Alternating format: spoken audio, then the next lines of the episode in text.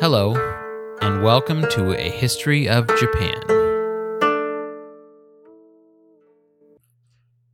Season 10, Episode 8 Shikoku and Kyushu.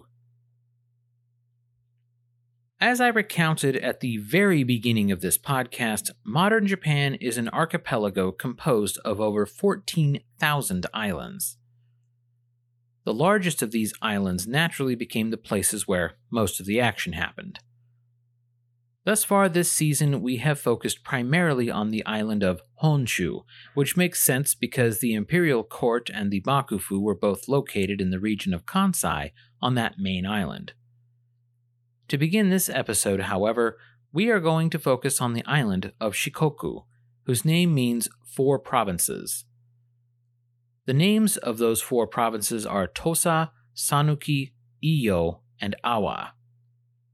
What had been happening in these provinces before Hideyoshi launched an invasion from nearby Kansai? You may recall that last season we discussed the adventures of Choso Kabe Kunichika, who had pursued an aggressive course against the dominant Motoyama clan of Tosa province in 1560 only to fall ill and later pass away on the cusp of triumph. His son Chosokabe Motochika would, in 1562, accept the surrender of the Motoyama clan and finalize his late father's conquest over the western portion of Tosa province. However, the Chosokabe were still acting as a subordinate arm of the Ichijo clan, who were the official masters of Tosa province. Chosokabe Motochika was a clever and politically minded daimyo who spent the next several years securing the loyalty of other samurai families throughout Tosa province. Eastern Tosa was effectively controlled by the Aki clan, but through careful maneuvering, Chosokabe Motochika was able to raise a considerable force, perhaps 9,000 strong, to march against the Aki clan in 1569. He was especially careful throughout this time to still appear loyal to the Ichijo clan. By 1573, it was clear that there was an opportunity to be seized in opposing the Ichijo clan. The daimyo of this once powerful clan of Shikoku was named Ichijo Kanesada, a hot tempered and short sighted leader who ordered the execution of one of his retainers because of a false accusation which caused a powerful coalition of other clan retainers to swiftly turn against him and force his early retirement. The next year, 1574, he fled to Bungo province on eastern Kyushu, seeking shelter with the Otomo clan.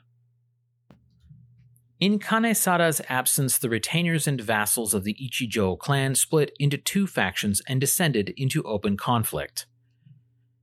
This quarreling gave Chosokabe Motochika exactly the pretense he needed to invade Tosa province on the ground that he was opposing a rebellion.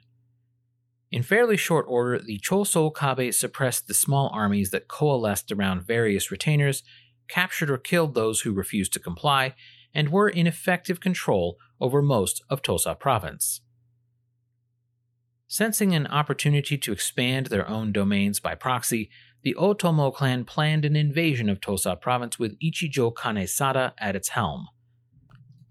However, the Chosokabe had a secret weapon which had been originally conceived either by Motochika's father Kunichika or one of his father's retainers.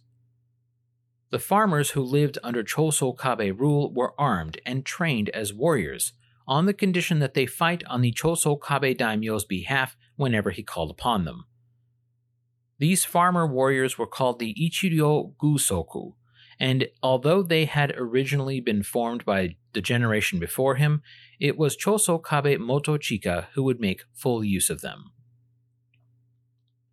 In 1575, Ichijo Kanesada returned to Tosa province, using a castle near the Shimanto River as a headquarters. This was not a terrible choice for a base, as its proximity to the river made it very defensible. As the regional clans, most of them former Ichijo vassals and retainers, gradually swore allegiance to Kanesada, he called upon them to raise an army which he could use to drive out the upstart Chosokabe. However, the process of gathering such an army was very slow for Kanesada, whereas Choso Kabe Motochika quickly called upon the Ichiryo Gusoku, who augmented his samurai troops and swelled his numbers quickly to over 7,000 warriors. Kanesada had managed to gather perhaps 3,000. The Otomo and Ichijo were not doomed just yet, because their position was still very secure. They took appropriate measures to harden their fortifications, including installing stakes in the Shimanto riverbed to prevent enemy cavalry from charging through the river. When the large Choso Kabe army arrived, swelled with farmer warriors and veterans of recent campaigns, the Ichijo and their allies took positions far back from their side of the riverbank, hoping to punish charging infantry with arquebus fire in a manner similar to Nobunaga's own tactic at Nagashino. Taking full advantage of their superior numbers, the Choso Kabe dispatched a division of cavalry to travel upstream and find a place to ford in order to flank the defenders. The coalition fighting for the Ichijo panicked, and lacking a proper chain of command, the individual commanders each opted whether to try and counter the incoming flank, charge the enemy on the far shore, or abandon the field entirely. Predictably, the supporters of Ichijo Kanesada were soon enveloped in chaos as the Choso Kabe called for an infantry charge across the river, and the various warbands facing them acted with complete disunity. The result was an overwhelming victory for the Choso Kabe, who lost very few warriors, and a catastrophic defeat for the Ichijo and their allies, who were either killed as they were overwhelmed by Choso Kabe warriors or fled at the first sign of danger. Ichijo Kanesada himself managed to escape and later converted to Christianity, taking the name Don Paulo after his baptism. He would never return to Tosa province, and historians generally blame him for the dissolution of the Ichijo clan. With the Ichijo and their Otomo supporters driven out of Tosa, the Chosokabe now had the province to themselves. Turning to the north, Chosokabe Motochika proceeded to pursue designs of conquest against Iyo province, which was controlled by the Kono clan. The political power in that province had been greatly weakened when the Utsunomiya clan had pushed the Kono out of power, only to have them later restored with the support of the Mori clan. Unfortunately for the Kono, the Mori were far too busy preparing for war against Nobunaga in the latter 1570s to be counted upon for help against aggressive southern neighbors. To their credit, the Kono clan managed to hold out for several years against Choso Kabe aggression, and even won a minor victory over them at the Battle of Mimaomote in 1579. This triumph was short lived, as the Choso Kabe returned with an army 30,000 strong the following year, and the leaders of the Kono clan opted to flee to Bungo province on Kyushu, sheltering with the Otomo clan like Ichijo Kanesada before them. The Otomo had problems of their own by this point, however, and made no plans to try and restore the Kono clan.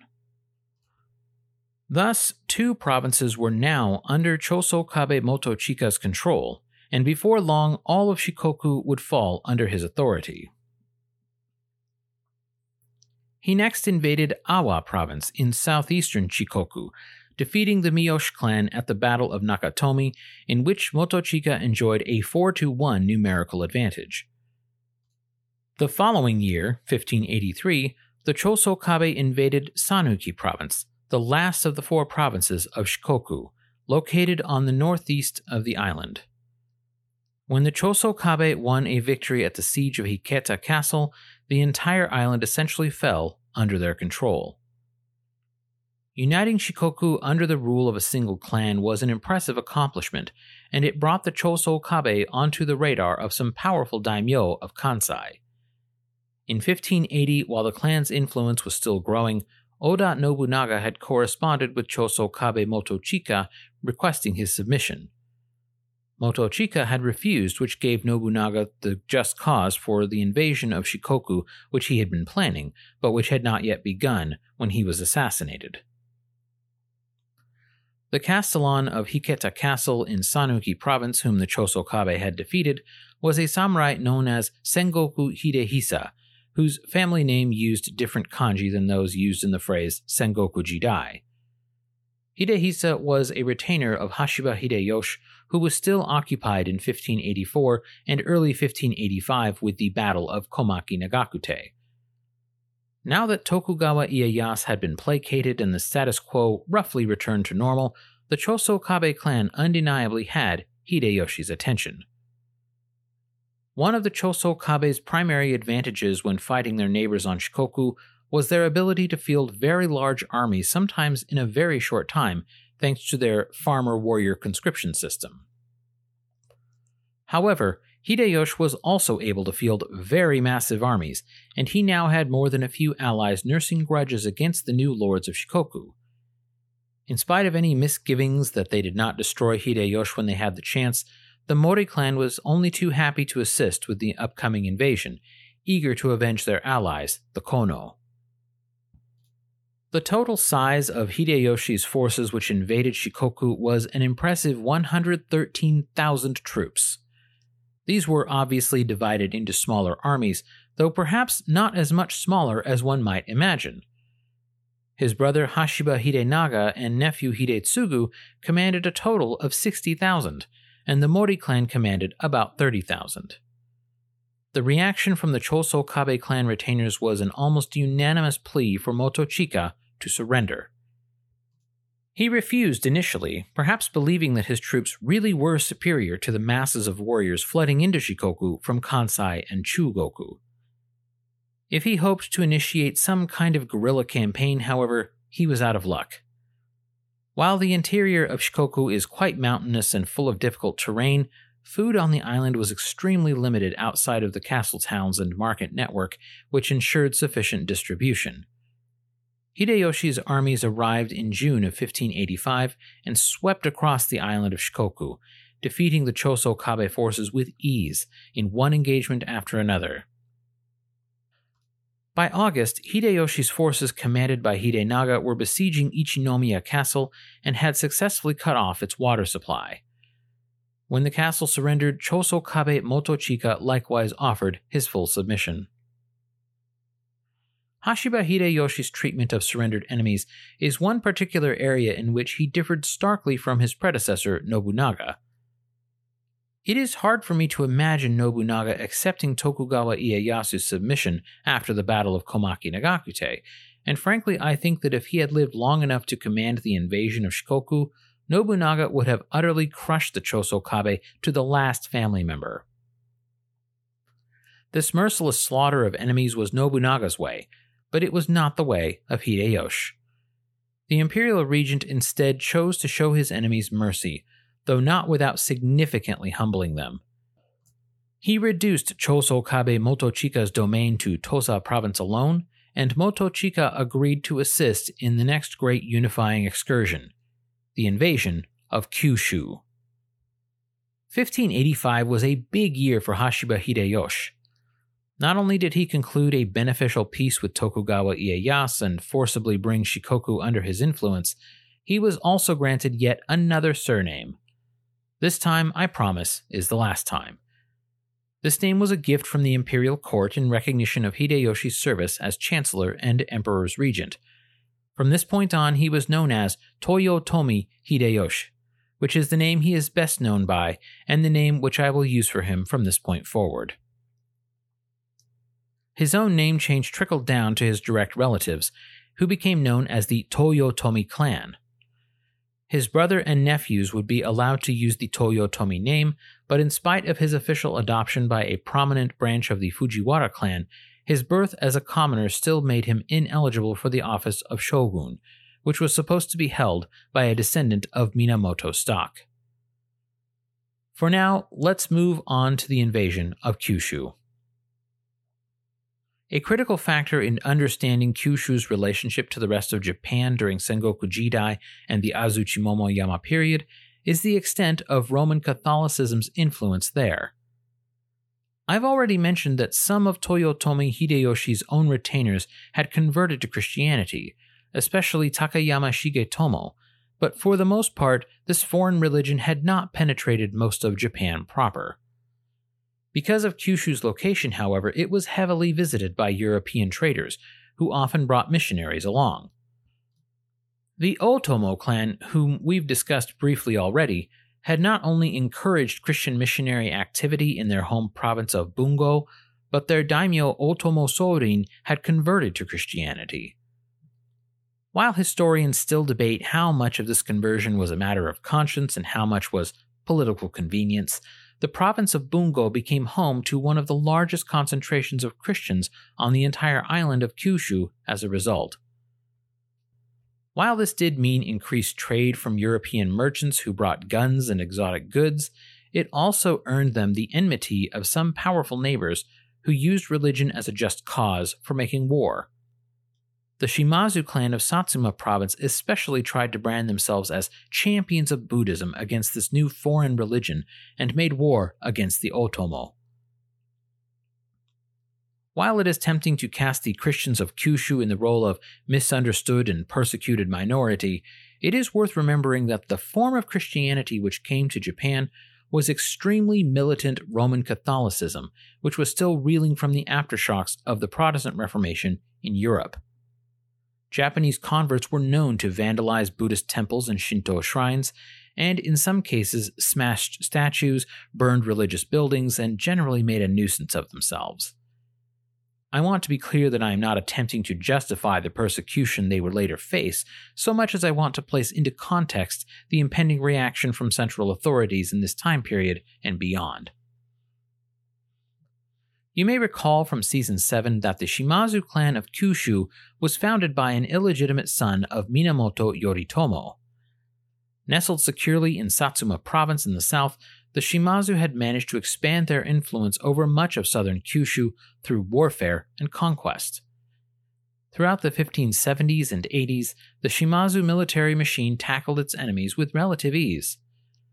The daimyo of the Shimazu since 1566 was Shimazu Yoshihisa, who was fortunate enough to take the clan's helm while having three brothers to lead his armies. They coordinated with one another, and thus were often able to catch their enemies in clever traps with false retreats and surprise pincer maneuvers. For many powerful clans, having the military in the hands of the daimyo's brothers was a recipe for a succession dispute and multi party civil war. Shimazu Yoshihisa managed to keep his clan together and focus their efforts against their rival clans throughout the island. Unlike the island of Shikoku, whose population was relatively sparse, Kyushu boasted a large, robust population enriched by foreign trade and not dependent upon Honshu for their grain deficits.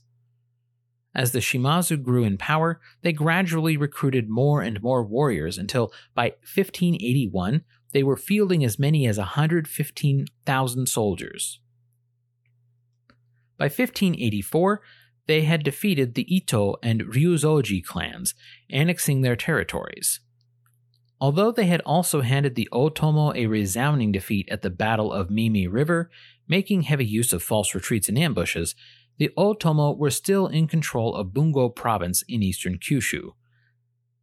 Every other province, however, Hizen, Chikugo, Osumi, Chikuzen, Higo, Hyuga, and Satsuma, was largely controlled and administered by the Shimazu clan by the mid 1580s. The Otomo had absorbed many of the former vassals and retainers of their fellow Kyushu clans, but the long term outlook was obviously very bad. Thus, they prepared a delegation which departed for Hideyoshi's court in order to beg his assistance on the western island. Toyotomi Hideyoshi was said to have been very impressed by this delegation, though it's difficult to say whether this is true. Having just pacified Shikoku and brought it into his sphere of influence, he was actively looking for a just cause for doing the same to Kyushu. Considering Kyushu's population, allowing the island to be unified under a single clan was a risk that Hideyoshi wasn't willing to take he wrote a letter to Shimazu Yoshihisa demanding that he return the land he had illegally annexed in an unauthorized war. Yoshihisa balked at this demand, and in his reply he claimed that he had acted as a defender in the wars that had enriched his clan. Hideyoshi ignored these claims, which were probably false, and prepared his forces for a massive invasion of Kyushu. The Mori clan was happy to help in this endeavor as they had lost much of their territory in northern Kyushu to Shimazu aggression. As part of a last ditch effort to defend the island, in 1586 the Shimazu forces attempted to capture Tachibana Yama Castle, which was fittingly under the control of the Tachibana clan. Side note, this was not the same kin group as the Tachibana from the Heian period, but a Sengoku clan who took the Tachibana name. Tachibana Yama was a strategically important castle which overlooked Hakata Bay. While seizing it would not have necessarily ensured that Hideyoshi would be repulsed, failing to do so ensured that the coming struggle would be difficult. Unfortunately for the Shimazu, the Tachibana held the castle against their repeated assault attempts and they were forced to withdraw. They managed to seize several other castles, however, which helped shore up their defensibility. The earliest phases of Hideyoshi's Kyushu campaign was spearheaded by his new friends and subordinates, the Choso Kabe clan. Choso Kabe Motochika himself brought the clan army to Bungo province and linked with the Otomo clan, previously their sworn enemies. Although they were acting as Hideyoshi's vanguard, the Choso Kabe were instructed only to aid in defensive efforts until a larger army could be brought to bear against the Shimazu. Toshimitsu Castle in northern Bungo province was under siege from Shimazu forces. Acting against Hideyoshi's defensive directive, Choso Kabe Motochika and his generals took their army of around 20,000 on the march to relieve Toshimitsu. On paper, this made sense as the Shimazu force assaulting the castle was probably a little over half that number, being 13,000 at most. However, when the Chosokabe arrived at Toshimitsu Castle, the siege had just concluded, and Shimazu clan banners hung from its walls. Motochika wanted to withdraw, but his generals insisted that they still had the numerical advantage and should therefore stay and fight. Unfortunately for the Chosokabe, this was exactly what the Shimazu wanted. As the Chosokabe formed a battle line across the Hetsugi River, Shimazu forces from within Toshimitsu Castle sallied forth and likewise formed up. The right wing of the Shimazu force charged across the river and attacked the Chosokabe, whose line held against this assault. The Shimazu retreated and the Chosokabe left wing pursued and fell into the trap. As they chased the retreating Shimazu, the Chosokabe came under fire from arquebusiers and archers alike, who were hidden in a nearby brush. The Chosokabe left wing, panicked from the ambush, quickly routed, and panic further spread throughout the Chosokabe army. The Shimazu attacked again, and the Chosokabe fled. Motochika survived the battle, but his son Nobuchika was killed, along with several high ranking retainers. The Battle of Hetsugi River was a truly inauspicious beginning for the invasion of Shikoku. While this early victory may have been good for Shimazu clan morale, Toyotomi Hideyoshi had no intention of leaving the success of this campaign in the hands of fate. As his forces gradually began to arrive with their full numbers near the beginning of 1587, their ranks dwarfed even the impressive numbers fielded by the Shimazu. Hideyoshi's army was altogether around 200,000 troops, with secure supply lines and local assistance. His brother and chief lieutenant Toyotomi Hidenaga led a massive army through Bungo province, sweeping through much of eastern Kyushu as they fought, besieged, and triumphed over Shimazu forces there. Hideyoshi himself landed in the north and conquered his way down the western coast, sweeping away resistance and winning many battles quite handily. The entire campaign eventually culminated in an impending siege of Kagoshima in Satsuma province. This stronghold was the headquarters of the Shimazu clan, and it was thanks to the assistance of some local monks that Hideyoshi's army was able to navigate through some volcanic valleys and arrive at an unexpected side of the castle. Seeing that further resistance was useless, Shimazu Yoshihisa offered surrender before Hideyoshi's siege lines were fully set up. The Kampaku happily accepted his submission and granted him permission to rule Satsuma province while he doled out the rest of Kyushu to loyal subordinates and supporters. Thus ended the Kyushu campaign. In late 1587, Toyotomi Hideyoshi issued a surprising edict for reasons which remain a matter of debate to this day. This particular order is known as the Expulsion Edict, and it essentially called for Christian missionaries to be expelled outright from Japan. We will discuss the possible causes of this action in the next episode, as well as other broader aspects of Hideyoshi's reign. For now, however, it's enough to note that this action was extremely unusual and almost seems out of character for the Kampaku. The public image that Hideyoshi preferred to project was one of a benevolent ruler of happy subjects. However, the reality was that he was the leader of a paramilitary organization which had control of the Japanese state. Regardless of his own humble origins, peasants and lower ranking commoners were absolutely not permitted to disobey the orders of those above them. Oda Nobunaga had spent a lot of time suppressing and exterminating the Ikko Ikki, and the wording of the expulsion edict claims that Toyotomi Hideyoshi feared that his Christian subjects would eventually be just as troublesome. Next time, we will take a break from the battles and sieges to explore the civic side of Toyotomi Hideyoshi and see how his own innovative policies shaped Japanese society for the next 300 years and beyond. Until then, thank you for listening. If you would like access to exclusive bonus episodes, as well as ad-free versions of the regular episodes, please consider supporting this podcast at patreon.com slash a history of japan.